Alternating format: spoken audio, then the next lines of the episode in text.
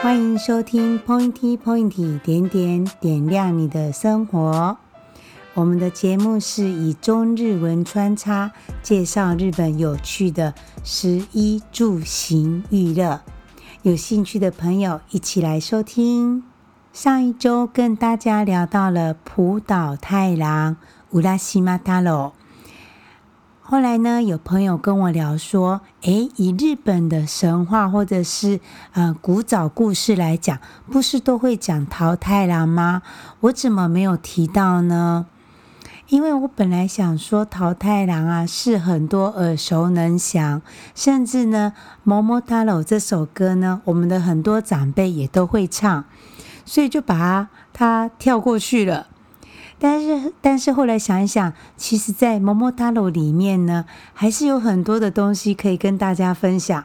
今天我就来跟大家来聊一聊喽。桃太郎，桃太郎，桃太郎。好，在台湾很多人都念桃太郎さん。好，这句话呢，五个音呢，五个发音都没有错。但是呢，念成“桃太郎さん”就变成是台语的发音了。在我们日本的这个发音是叫做“桃太郎”，桃太郎。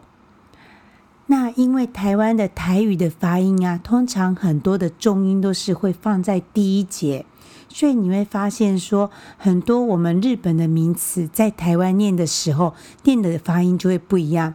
譬如说，苹果、リンゴ。リン Lingo 但是呢，在台湾就会念成 Lingo Lingo 好，那像摩托车，O to by O to by 但是台湾这边会怎么念呢？O to by O to by 好，诸如此类的很多，大家就可以发现说啊，真的，台湾的音都是会发生，发在第一音节重音。而日本呢，几乎都是以平音会比较多。好，所以大家可以在一边听日文的广播节目、电视节目的时候，可以一边跟着学习听读的一个动作，可以让自己的日语发音更漂亮。桃太郎，昔々あるところにおじいさんとおばあさんが住んでいました。おじいさんは山へ芝刈りに。 おばあさんは川へ洗濯に来ました。おばあさんが川で洗濯をしていると、どんぶらこ、どんぶらこと大きな桃が流れてきました。好，上一周我们在浦岛太郎里面有提到，在日本的古代故事里面呢，都会提到一个昔昔あるところに，在古时候，古时候呢，在某个地方呢，有位欧吉讲爷爷跟奶奶住在一个村庄。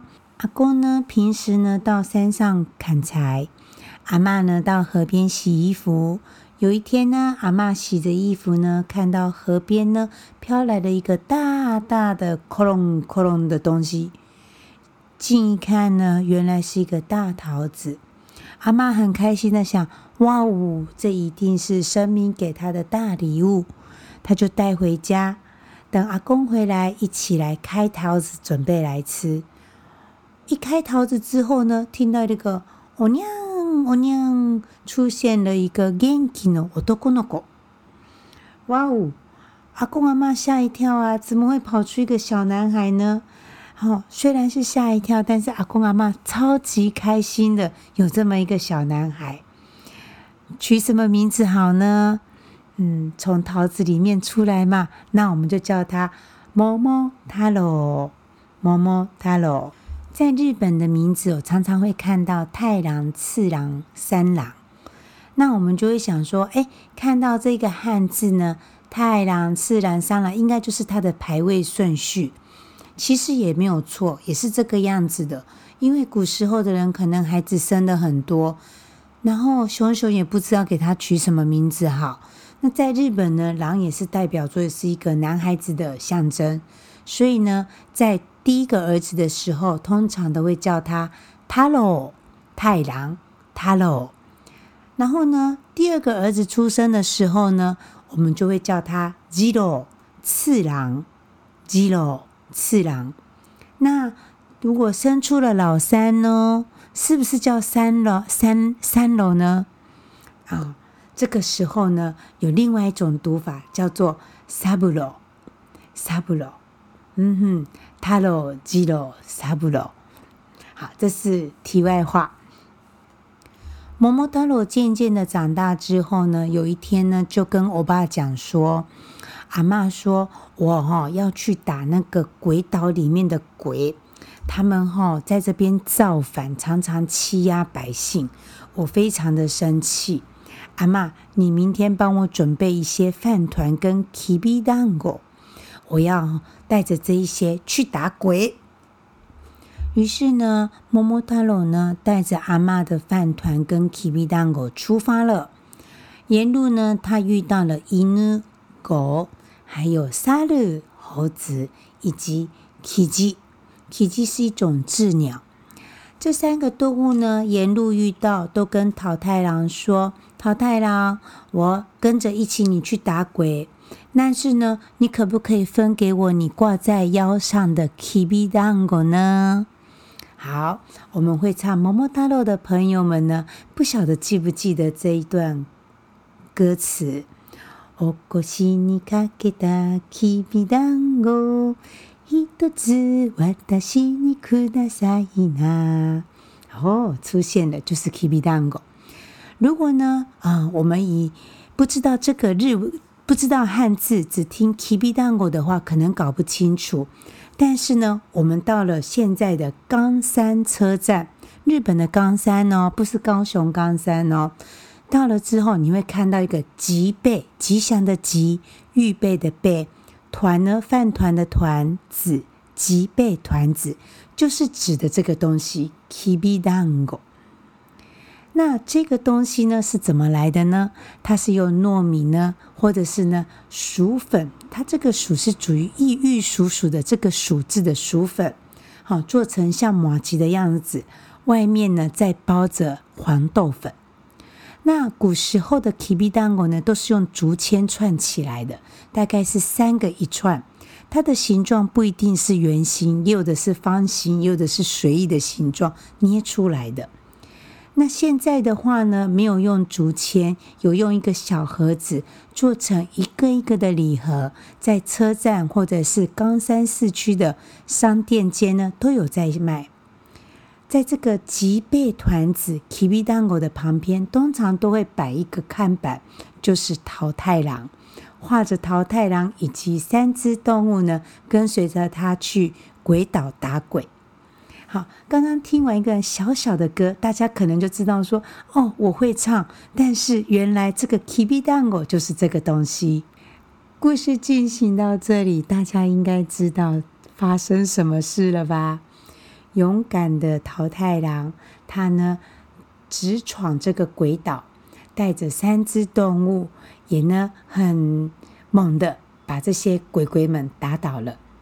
并且把呢这些鬼鬼平常掠夺百姓们的财富、金银财宝带回来自己的家乡，还给失主们。好，因此当地的村庄的人呢也非常的敬佩桃太郎的勇气。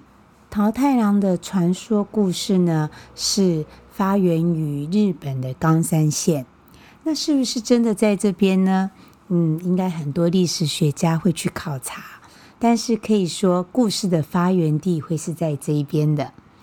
那在这边呢，有一个吉备金燕命、吉备兹希古诺米古多，以及呢，这个有一个鬼鬼岛温罗乌拉。这些故事呢，在冈山县呢，也现在都会列入观光行程。观光客呢，很容易的走路或者是搭巴士呢，一个一个去造访，完成桃太郎之旅。那首先我们到了日本冈山县，现在去冈山县有两几个方式，一个是直飞到冈山，或者是呢，你可以坐到大阪，然后再换新干线到冈冈山，或是飞机到广岛，再坐到冈山。冈山呢，嗯，位于日本这个叫做中国地区，它不是大陆的中国，而是在日本呢有一个中国地区，就是指这一带冈山、广岛以及鸟取，还有四国地区。这边呢，呃，从古代都是军家必争之地，非常的重要。那现在来讲呢，也算是我们，比如说南来北往、东来西往等等呢，换车很重要的地方。如果说您没有时间呢，在这边做一个半日游、一日游的时候呢，您也可以在这边呢多留一个小时就好。多留一个小时呢，出来车站跟桃太郎的铜像呢照个相，做个纪念。也可以在呢车站里面逛一逛，看到各式各样的 Kibidango。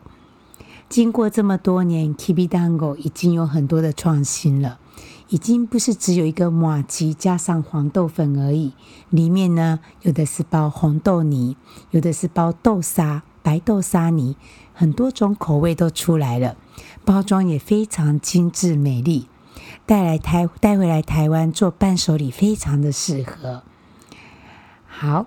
那今天我们的分享就到这里。那桃太郎好像还没有说完，似乎好像还可以再做下一集的感觉。好，我来整理看看，期待下一次跟大家再见。感谢您的收听，Point 点点。如果您喜欢我们的节目，欢迎您到我们的 FB 粉丝页 Point 点点留下您的回馈。我们下次再见，拜拜。